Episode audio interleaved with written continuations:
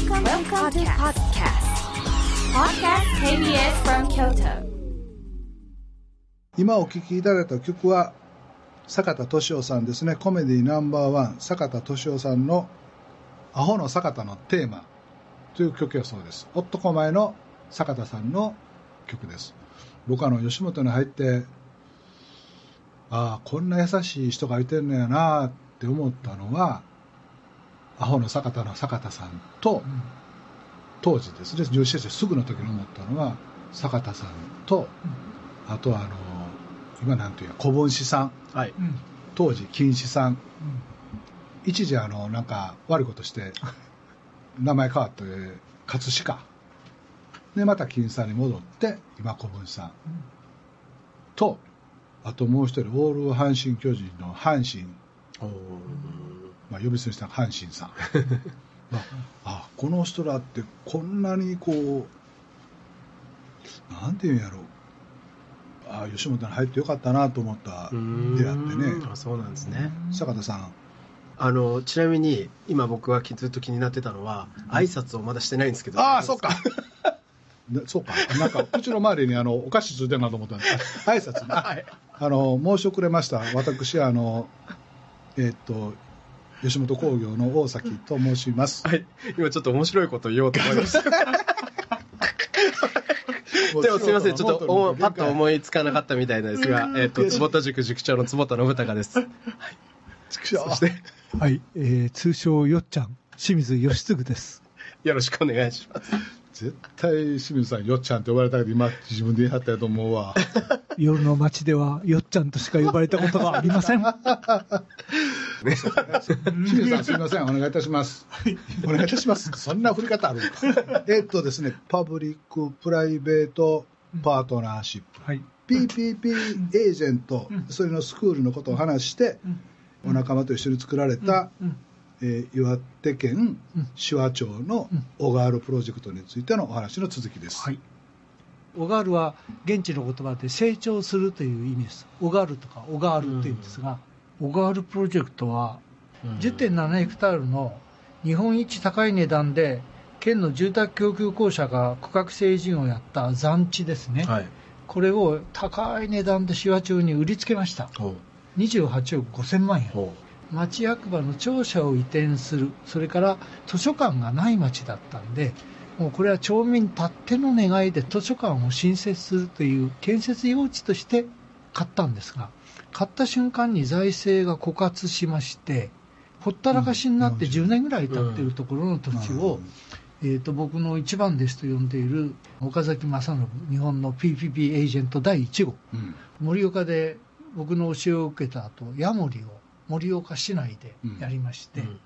家を守るね、ヤモリ。その町のためになる事業をやりながら、えーなおかつ、えー公共的なあの目的性を叶えながら事業をちゃんと経営していくっていうです。ねで利益を上げたのをまた町に再投資するっていうのを事業者市民あるいはヤモリ会社っていうこれを名前で呼んでるんですね。これがね7階建ての建物の5フロアが空いてたのを半年で一発埋めちゃったやつがいまして。もともとあの、はい。お父さんがはい建築が不動産なさっててで地元に戻られて、さあお父さん何をしよう亡くなっちゃってですね地元に戻って、さあ何しようって言って東洋大学にその時初めてできた、えー日本の PPP を教えるうん社会人大学院でうん。で僕も先生をやらされたんですが、はい。それでその時に入ってきた1期生なんですねでそれが僕の話聞いてなんだか清水さんあのアフタヌーンソサイティの支社を盛岡に作りたいんだけど清水さん作ってくれますか？って言うからお前何を寝ぼけたことを言ってるんだと。自分でまずやれと。はい。やったらそこそれからは付き合うからと。そんな形で言ったら盛岡で仲間3人でですね盛岡のヤモリ会社をやり始めますで半年でそこに今みんなが集まるシェアオフィスみたいなものから含めてなんと半年でその空きフロアだらけのビルが再生しちゃうんですよ、はいはい。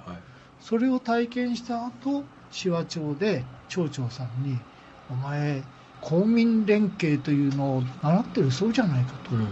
この町有地10.7ヘクタールをその公民連携でなんとかしてくれまさにエージェントですね。エージェントですはいはいで最初何を作ろうかって言った時にこの町民たっての願いの図書館だけはこれは行政がなけなしのお金を使って作ろうってことを最初に決めました、それは面白いな。それはですね図書館がなかった町だからどうしても欲しい。これがあったんですが、じゃあその図書館作るときにどういう図書館作ったらいいんだろうっていうときにこれは岩波文庫で今も出てると思うんですが菅谷明子さんという方が書かれたえーニューヨークの公共図書館の話を書いた公共図書館ネットワークのことを書いた「未来を作る図書館」という大変いい本がありました。へでこれを読んで図書館作ろうねって話をはいしました、でこれは何て言うんでしょうか。図書館って本好きが行く場所じゃないってことです。うん。誰でもが行ける場所うん。それが図書館うんで誰でもが自分が必要だと思う情報が得られる場所なるほど。だからビジネスをやりたいって人が行ってもいいわけだし、うんなんか健康の状態はあんまり良くないんだけど、うん図書館で調べられないかって人が行ってもいいわけだしまあ、何でもいいんですよ。うんで紫波町はその時に今までの図書館っていう本好きが本のことだけを、えー議論しながら図書館は新たに作るっていうのはやめようってことを言った町です。なるほどで岡崎君はちなみに、えーこれはえー PPP エージェントですが彼は、えー図書館のえー登録した、えーカードはい。これを今もまだ持っておりませんっていうぐらい図書館の本読まない人ななんるほど。ですがそれを町長は知っていてですね藤原町長は岡崎君君をその図書館のところをやることに参加しろって言ったのは俺も君と同じように、ね、図書館で本を借りないからだとこう言ったという。なかなかねその辺が面白いんです。ですねその町長さんこのね町長は偉くてですね第二大戦後リンゴを運ぶ運送会社を作って、うんえー東北から、えー首都圏に向けてリンゴの輸送をした人です。ああ子供の時にトラックで青森県のリンゴを大阪の堺まで売りに来てましたよトラックが。あまあ、そういう、ね、感じなんだと思うんですがで帰りが空になると。この帰りの時に首都圏から東北に運ぶ荷物を受けたらうん。会社は儲かるかもしれないって言って。まあ、東北の3本指に入るぐらいの運送会社を作った方です。へえ。それが、まあ、へえなぜか地元に壊れて、町会議員をやり、議長をやり、そして壊れて町長をやるようになったという実業家です。へえ稼ぐ力を持つ市長ってことですね。経営のセンスはもうめっちゃはっきりしてましてそういうことかでその人が町長だったんで、こんなことができているというのが一番の大元ではないかと思います。岩手県紫波町のうん町長さんとはい。清水さんのはい。出会いのきっかけというのこれは本当簡単単でして、岡崎正信という僕の一番弟子が、紫波町で、清水さん、こういう有給地の活用をやるんだけど、清水さん、これは何でしょうか、ある種のプロデューサーの役割、やってくんないかって言って、頼んできたから、紫波町に行っただけです。うんその岡崎さんあれでしょ、はいあのまた勉強し直すかなんかで東洋大学かなんか見てはるんですよね、その東洋大学社会人大学院公民連携専攻というところに毎週岩手から新幹線に乗ってですね金土と、えーあれです。勉強して帰ると。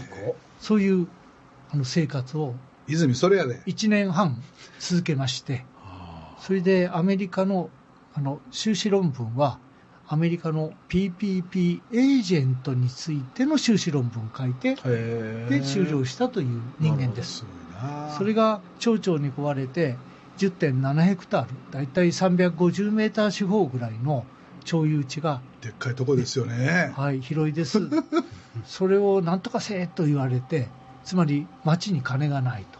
これを民間の投資も呼び込みながら、これを新しい町の中心として作ってほしいと。町だけのお金で、公共事業だけでこれが町の中心が作れるわけではないと。うん。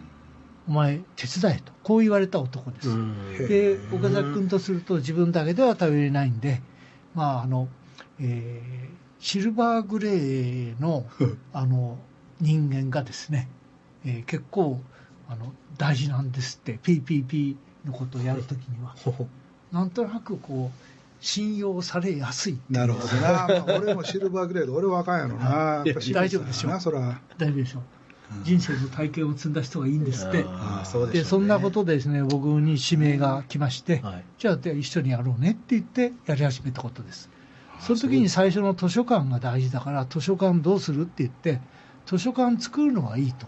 はい。だけど金のない町だからは図書館って建設費はなんとか調達するけれど、うん。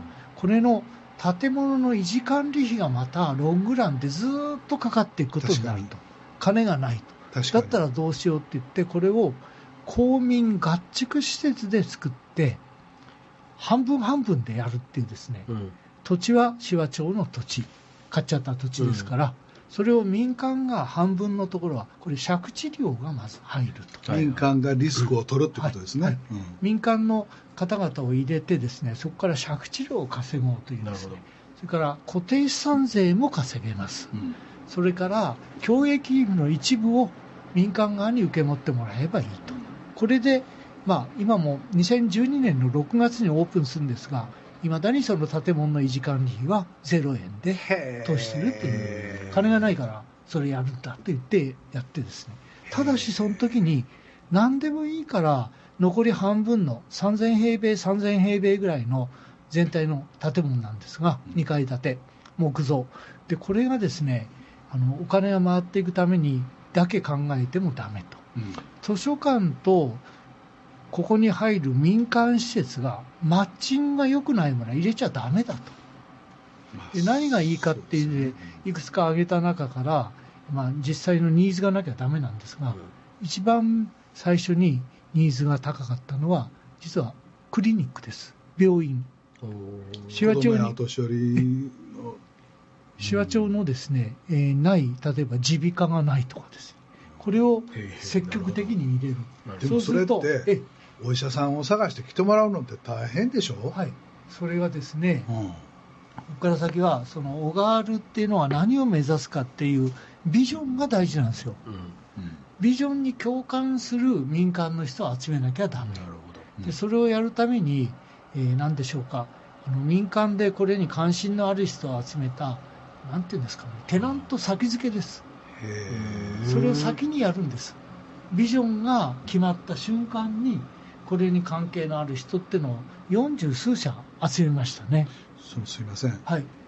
でビジョンっていうのは何を掲げなさったんビですか？ジョンがねオガールを作る目的です。うん。何のために何をするか。うん。これは今もインターネットで見れますから関心のある方は紫波町役場のサイトの中に公民連携基本計画っていうですね紫波町公民連携基本計画っていうのがありますからそんなに厚いもんじゃないのでこれを見ていただくと何のために何をするのかってことが明快に書かれています。うん。そのビジョンに乗っかって民間が投資するって形をこのビジョンって大事でしてね。ビジョンをアナウンスすると民間の投資が起こりやすくなります。うん。というようなやり方をですね、あ、あの新宿の歌舞伎町再生も実はそれなんですがそうね。いうビジョンを掲げながら民間の投資を張ってくるっていうのをやるのが PPP エージェントの役割では非常に大きな役割の一つです。そういう意味であれですよね。そのビジョンをはい。文章にしてはい。明確にして言葉にして、はい。発してうん。伝えてっていうのは、これまた才能の正体のいやちょっとかかってますよね。はい書いてるんですよ。ありがとうございます。本当に読んでくださってるっていうのが今よくわかるんですけど、い今日朝ちょっとだけ 食食パン食いながら。やでもやっぱビジョンって本当大事です大事ですよ映像ですもんね。要はビジョンっていうのは。そうねだからイメージやね。そうイメージとか映像がちゃんとこう共有できるかどうかあの僕らが書いちゃうとまたダメだって言ってですね紫波町役場の職員に書かせました。あの議論はディスカッションいっぱいするんです、ネタは提供するんだけど書くのは最後は紫波町公民連携室の職員が書かなきゃダメだっていうね、よっちゃんって変なやつがいるんですよ。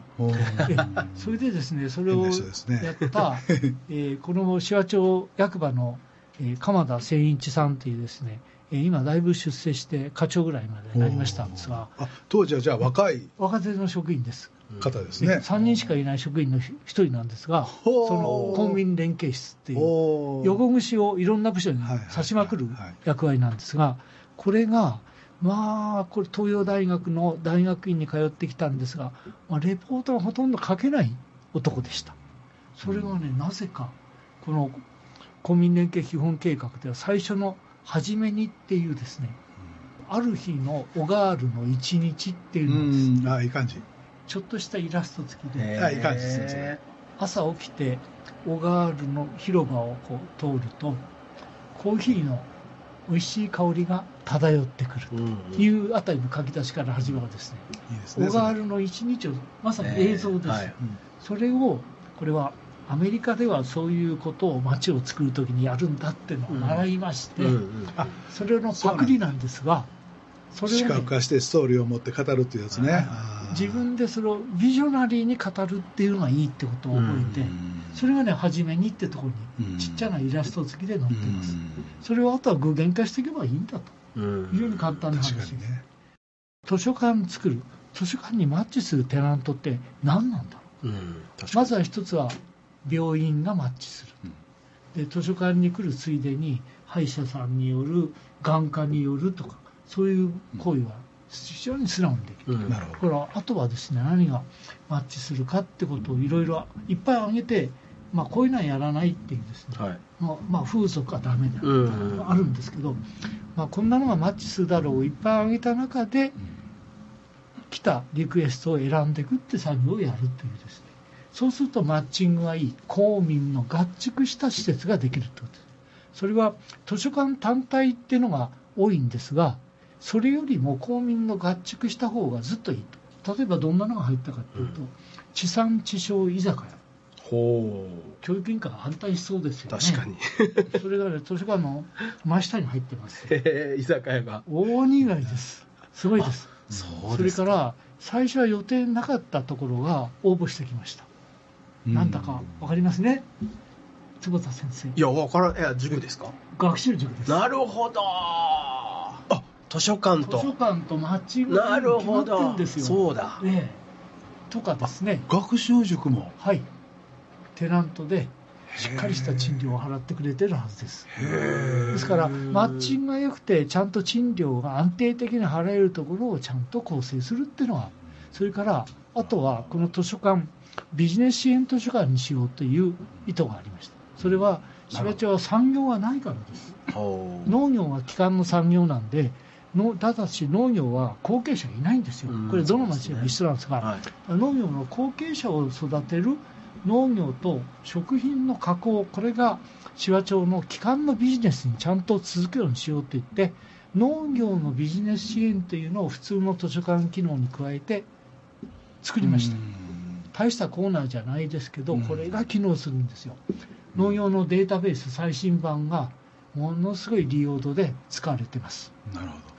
それは個人が契約するとかなりの年間の金額かかるのを図書館に1台それを入れて図書館が費用負担すると農業を新しくやりたい人これがあるために移住してくるんですよ。なかなか面白いですよね、うん。それはあの簡単にあの、元 IT 企業に勤めました、えっと、移住してきました。農業をしますようと思います言うたって、まあ、その村の空気起きてから隣人のなんとかから、たまたま本土から来たかなんかでってそれこそ耕すなんとかやって絶対できないですもんね普通。情報が必要。それからまさにおっしゃられた大崎さんおっしゃられた通りの人のつながりがものすごい重要になります、うん。これを図書館がその媒介役をやる。あそういうコンシェルジュなんですよ図書館はでまた図書館なのとか思って、でさらに一番大きなテナントは、えー、シワマルシェという産直です。マルシェね。これはあの農水省の補助金もらった産直って、えー農産物のシーズン以外は商品がなくなるんですよね。そんなものやっちゃダメと。デパ地下型産直をやるといって生鮮産品を揃えた産直を農水省補助金なしで自前でやるということを呼びかけて農家の人たちの協力を得てえーこの産直がですね初年度の1年目の売り上げが3億5000万。今どうでしょうか？えそんなにあるんです6か億5000万ぐらいまでこれ売り上げが伸びてます。もう売り場が足りない駐車場が足りないと言っているぐらいの状況になっているへとでこれが図書館の職員がその産直と連携するんですね。うん。例えば産直にキャベツが運び込まれると、うん。図書館にキャベツ100レシピっていう本なるほどね。これを図書館職員がパウチっ子にしてキャベツのこの箱の脇にこれを貼り付けていくと。あで本までレジの横に置いとくと。あ面白いね。面白い。ねめちゃくちゃ面白いです。というですね、はい。図書館ぐらいあらゆる場面で機能するものはないとそれからあと図書館に加えて情報交流館なるものも図書館とワンセットで作ってます。でその中に一番受けたのは、えっと、音楽スタジオ。2つ作ったんですが、はい。まあ、楽器も多少入れたりして安価でこれがあの貸してくれるっていう練習スタジオですよね。練習スタジオバンドしたりする時のね、これがですね登録者はどんどん増えて、はい。今800バンドこれすごいやろ俺この話を。いや本当でえ、すよ人口何人なんですか？人口3万3000へーだからその800図書館は周囲のあの市町村からもあの受け入れてますんで、その要するに中高校生やはい、若い人たちがバンドのあれで。午前中はほとんど親父バンドです。ああ、面白い。親父バンドか。はいそれも入ればすごいです。だって回転率が。800バンドで4人、1バンド4人だとしたら3200人なんで、あの10%はバンドやってるってことですよね、ある意味で。その人口の。図書館とこのなんですか音楽スタジオがくっついてるのは何がいいか分かりませんか？え図書館と音楽スタジオ。あ譜面でしょ？譜面です。譜面ねそれ僕ちょっと本読んだから知ってんね楽なるほど。譜高いんで、楽譜でこのバンドの傾向に応じてよくやりそうな楽譜がダーッと図書館にあるんですよ。ええこんな便利な話ないですよね。これあのうちの音楽の責任者の坂内副社長とかに言ったら、なんかこううん。垂涎の的というか、はいはい。いろんなビジネスチャレンチャレンだけれども、うんっていうのは失礼だけどチャレンジだけどもできたりするんで。それでねそのあとは図書館と情報交流館のところが、まあ、公共施設の分々なんで、はい。町図書館っていう名前なんですが、そこには、えーよくあるロビー空間ありますね。これがねもうほとんどフルタイム利用何でもさせるんです。うん。うん占占いがあります。なるほああ占いね店としてみんな好きですからねど。占い、とかですね、うん。それから土曜日曜はマルシェで使ったりそのデビューコンサートをその いいね。ロビーでいいですね。いいですすね。いいですよ。やっぱ音楽ってそういうなんか広がりあっていいですね、うん。人はつながるしですね、うん。まあ、ぜひ皆さんあの一度小川原にそうなんですよね。まずは図書館に。そうですよね。でこの紫波町図書館は、えー2年ほど前に日本のライブラリー・オブ・ザ・イヤーを受賞したぐらい。そうなんですか。素晴らしい活動をしているという評価を得てます。小さな図書館です。うん。蔵書数はさほどでもないですが利用者はめちゃくちゃになります。でその結果紫波町っていいとこだな。特に紫波マルシェは、えーその周囲に人が住む時にもうこんなに美味しい食材が安価に手に入るいい場所はないということで。まあなかなかですねあのよく言われるコンパクトシティを作るのは大変だって言うんですが結構な勢いでコンパクトシティが作られつつありまして紫波町は東西長い東西30何キロかあるぐらいこう広い町なんですが北上川が中央部に流れ流れている平野部があるんですがその中央部にはここは人口ほぼ回復です。高齢化率が下がってます。去年の4月に待機児童過疎の町ですよかつては。これにここの待機児童が84名発生へえ前年30人町の中央の、えー保育所、えー民間事業者にあの出てきてもらうことをやって埼玉の事業者が応募してきてそれがやってくれてるんですがその保育所のところの建物が最後の小川原センターっていう建物なんですが、ええ。保育所の隣にさあテナントは何が入ったでしょうか？保育所の隣。大繁盛です。ヒント。大繁盛。こんなに儲かっていいんだろうかっていう。保育所の隣に、はい。は歯医者さん。ちょっとだけ惜しえ、スーパーですか？い違います。内科小児科ああ、なるほど、なるほど。病児保育までやる。ああ、なるほど。ああなるほど。お母さん安心して共働きができでもますそうやってそのはい。来てくれるその吸引力というか、はい。その理念の立て方というか、インセンティブの持ち方立て方というか、はい。やっぱりその根本のところそこをちゃんとこう住民の方と、役所の方とこうブレストを何何度か重ねてその通りです。こうやっていきはるんですよね、はい、その通りです。泉頼むで。特にその小川原広場っていう真ん中幅30メーター長さ300メーターぐらいの、こう棒状の線状の広場が町の中心でその両脇に、まあ、公共施設の図書館これ半分が公共なんですが、うん。それが建ってたり町役場が一番奥側に建ってたりするんですがあとはそのバレーボール専用体育館これを持つ小川原、えー、あれですね、えー忘れちゃった名前を。体育館じゃなくて、体育館とね、はい。えー、と体育館だけだと赤字になりますんで、うん。えー宿泊特化型ホテルです、取ったんですよね。えそれもあのえこれもあ入りすぎて増湿したんですよね、はいはい。何室あったやつをまたい。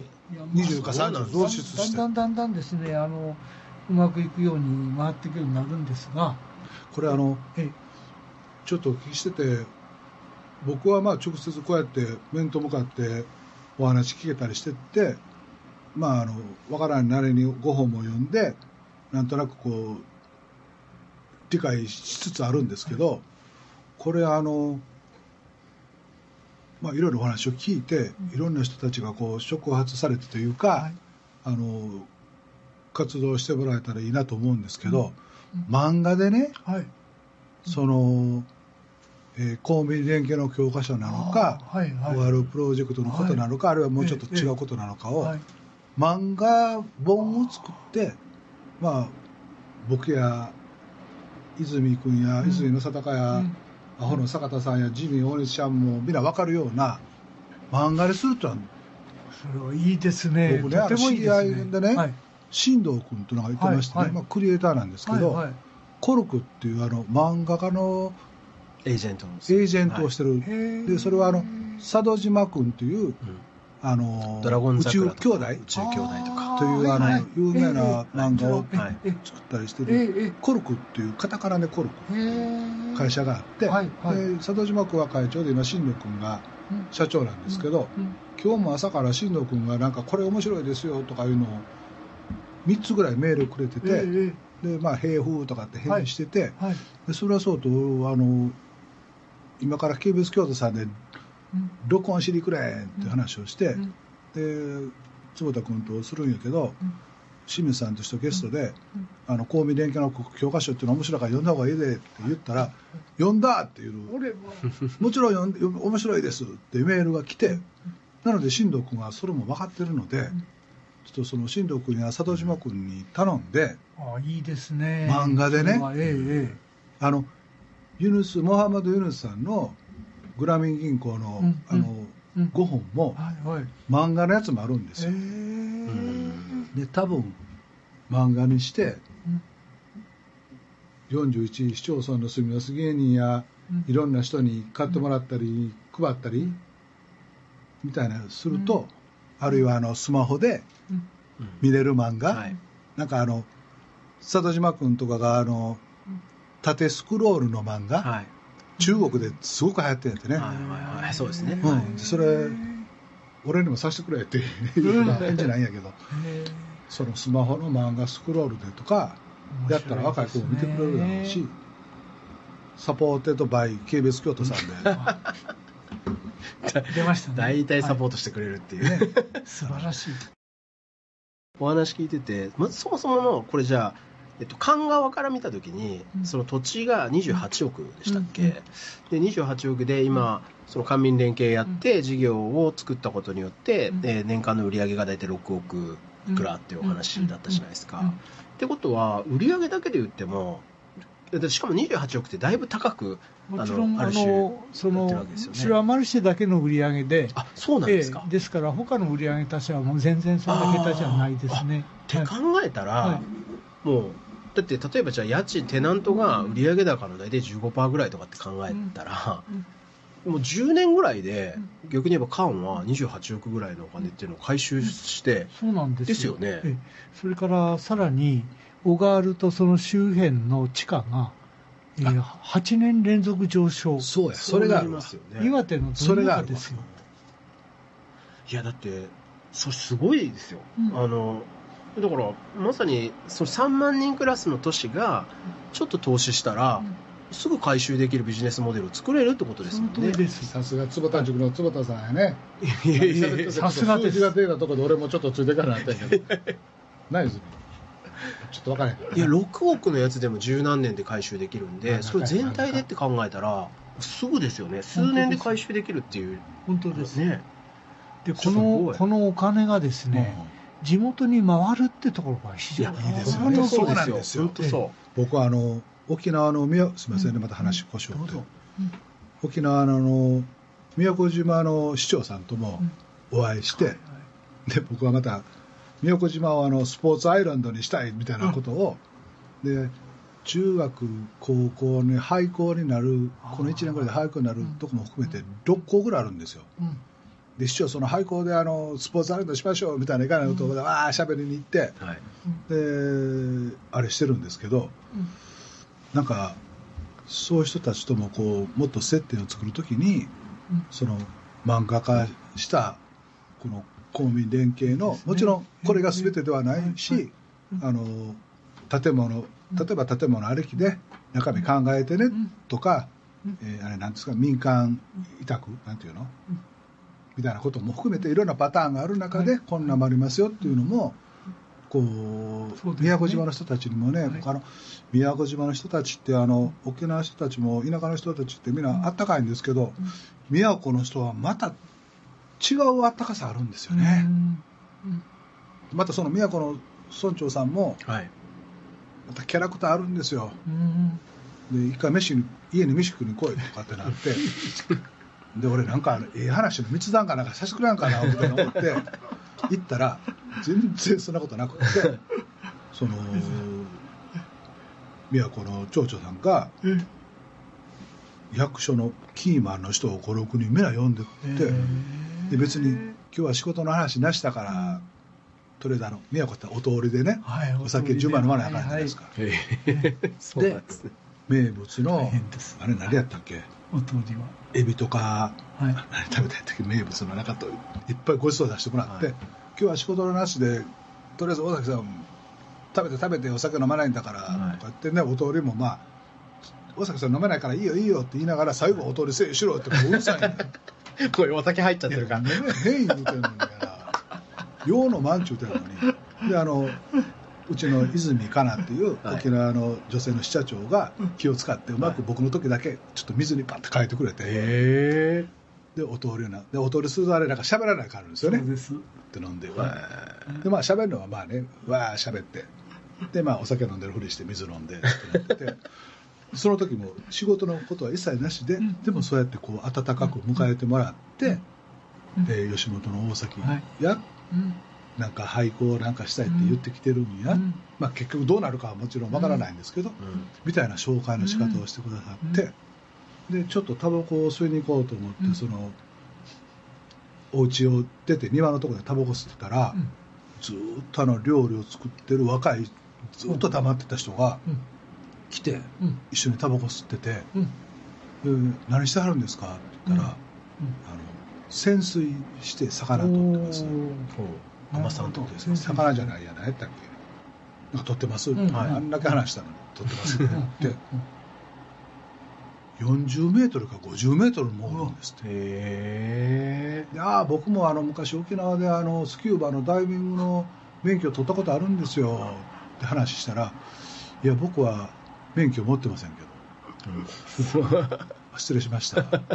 でもまあそんだけ潜ったら、は体のとか大変でしょい、と。いやそりゃそうです年に何本しか潜らないでしょって言ったらいや1週間まあほぼ毎日潜ってます。へ命かけてやってます。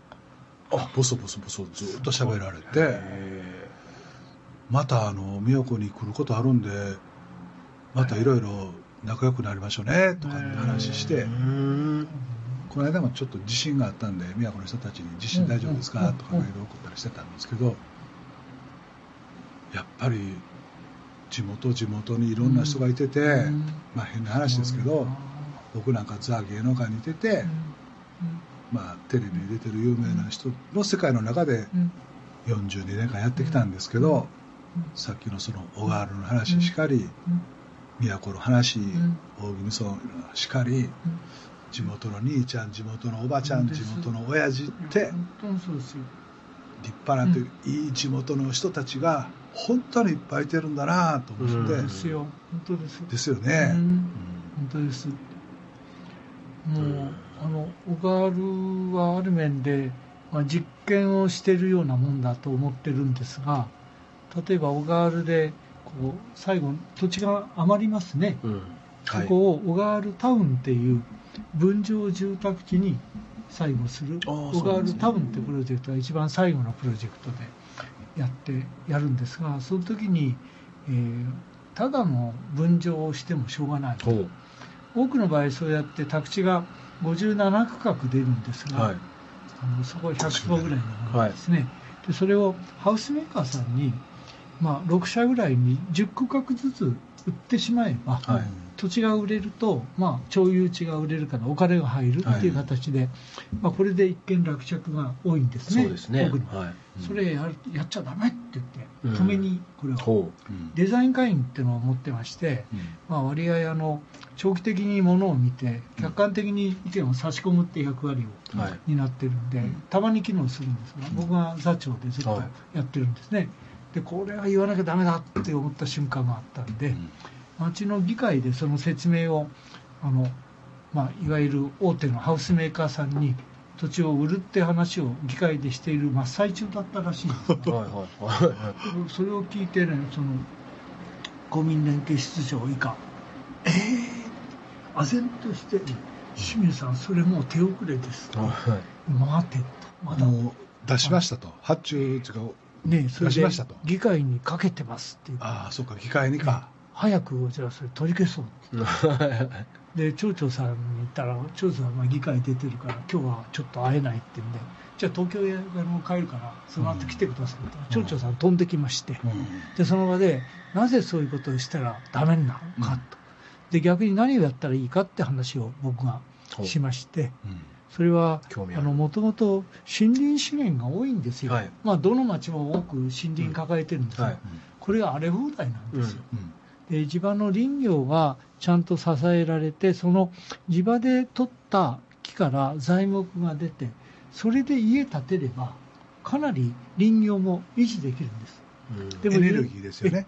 輸入材の方が安いからって言って輸入材みんな使うんですよ、うんうんうん。でこれを、まあえー、大体50%が木材になり残り50%は端材がバイオマスの原料になるなるほど。これを小川の中でエネルギープラントで熱供給を発電までするにはとても材木足りないから、はえー熱供給するっていう形で小川タウンを日本で一番のエコハウスが建つ超健康住宅が立ち並ぶ町にする、うんそれを地場の工務店がこの技術を習得してやるっていうことをね、はやろうっていやそうなんですよ、言いましてね。あのすみませんまた話の途中であるんですけど、どうぞ、その宮古の宮古島もね、うん宮古島バブルでね、うん。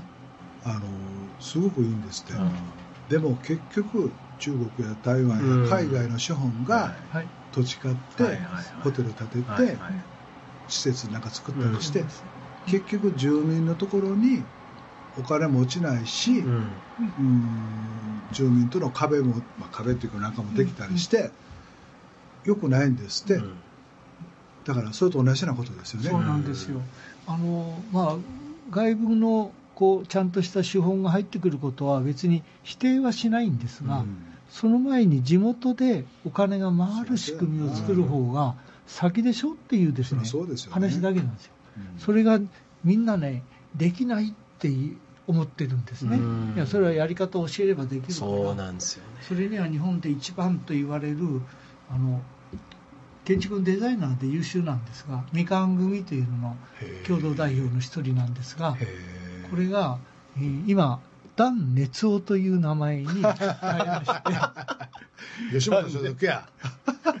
ダン熱夫で言うね面白い。芸人さんにそう。面白いな。面白いですよ。昔あの大阪に川上昇さんというはいものまねのあの名人の師匠がいられて吉本新喜劇がなんかゲスト出演した時に川下下がるいう名前で出てた。何の話やそれたまにはねちょっと親父素人ギャグもいらないとか。ねでこれに指導を頼んでですね僕も協力しながらそのヨーロッパで、まあ、今もう大産業になっているそのエコハウスと森林資源活用、うん。木造の家づくりこれをね徹底的に手話の17社の工務店を組織した共同組合を作って、うん。ここにノウハウ移転するっていうのを2年がかりぐらいでやってモデルハウスを実際に作ってみてでここがねあのお客さんが来たら、ね。これを町役場が仲介役になってどの工務店選びますかって言って仕事を割り振るってことをやってる。それはあれですよね、はい。その大前提とか、はい。そのインセンティブのための目標設定理念ということの中で、僕その最近というか全然知らないんですけど、いわゆるそのデザイナーとか、はい。デザイン思考とか、はい。ランドスケープの建築家とか、うん。まあ、グラフィック的なこととか、というのはこれからはい。すごく日本にとっても大事で,、で今そういう若いその建築家やデザイナーの方っていうのは、うん。日本にもうん。いろいろたくさんいらっしゃるはい。ですかね。ものすごくたくさんいます。うんでこれは、えっと地方のプロジェクトをやるときに、そのクリエイティブチームをどうやってまず蘇生するかから入っていかないと、うん。競争力のあるものはおよそできませんそれはもうあらゆる産業のジャンルでそのはずなんですがなかなかその思考がえ地方にないっていうのが大変残念なところなんですね。いやだからどれだけポテンシャルがあってもそこでちゃんとこう適材適所でプロデュースをしなかったら機能しないってことですよね。そのその逆はちゃんとしたそのクリエイティブティ,、うんティームを作る、まあ、キャスティングをちゃんとすればいいだけと。それはそのいわゆるはい。プロデューサーの役目ということですね、はい。その一番大事な役目。です PPT エージェントの横にいてるはい。プロデューサーがそのその通りです。ランドスケープの建築家だ、環境がどうだなんとかだっていう、う専門の人たちをどう揃えるかっていう。その通りです。ことですね。はい。結局芸人さんとかのやつも同じじゃないですか。ビジョン持って、もうこうなったら方がいいよって。言失礼か一緒一緒、ね、そこでこういう人とこういう番組でこの企画もこのままじゃダメで、そう。ね、でこのプロデューサーにこうしようとか。このタレントは、この m 1取った漫才師の若い子は、うん。ネタさせたらめちゃめちゃすごいと、うん m 1決勝残ったと。うん。でもフリートークがほんまにできへん。でそういう時に、ん。じゃあそのマネージャーは僕たちが、アホの木本やアホの泉正孝が考えるのはじゃあラジオを誘うと、うん。フリートークにさせよう、はい。ラジオさせましょう、なるほど。でそのラジオする時に、うん。この放送局がいいな、うん。時間帯はここがいいな、相手方はいるのかいらないのか、うん。そういうことだからこんなアシスタントやろうか、うん。ディレクターさんこうしようか、作家はこんな人がいいな、うんっていうのを、まあ、マネージャープロデューサーとして考えるんだけど、同じ人の考えですよね、全く一緒同じです人で失礼かもいや全く一緒だと思います。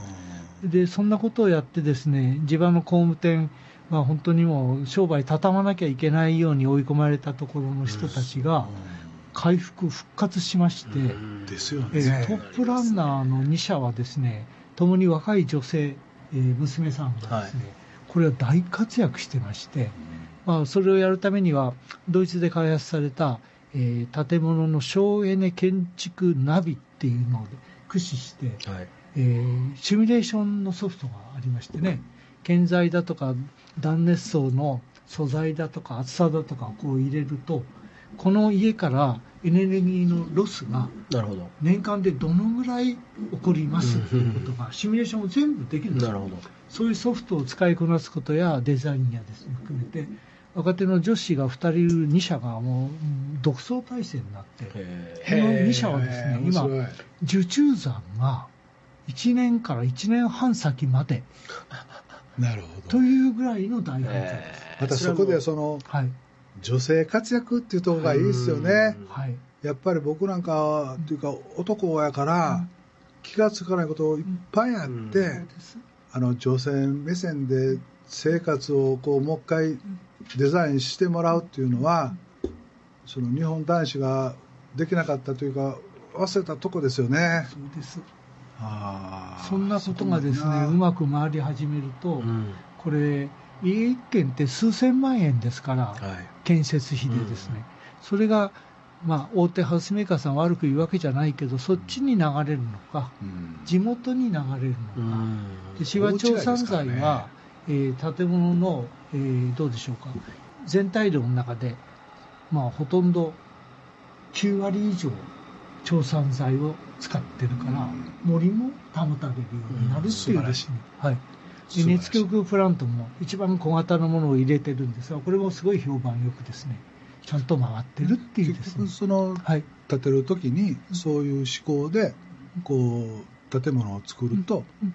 結果そのエネルギーのはい、出る量というか、はい。CO2 の出るのがかなり削減され削る一石二鳥にも三鳥にもなるということです大よね。体紫波町寒いところなんで冬場で灯油をですね、まあ、これ中東で産出される灯油を輸入してうん。年間で600リッターぐらい使うところ、うん。これが半減から3分の1ぐらいまで減っちゃうというですね、そんなになるんや。うんまあ、我々のあのお財布から全体に年間二十数兆円があの石油化学燃料代で出るからドバイがあんなすごい繁栄がこう起こってるっていうですね。まあそれをまあサムネッチというこはい。何割からなりますよね、もっとそういうあれをしたらね。まあ大体あのそれぞれの町の断熱をによると大体 ちょっと笑っちゃいました。お面白いですよ。いいよそのトーンで何の熱音によりますとって言われるとこのトーンでおっしゃるのかな。こっちのあの予算ですね。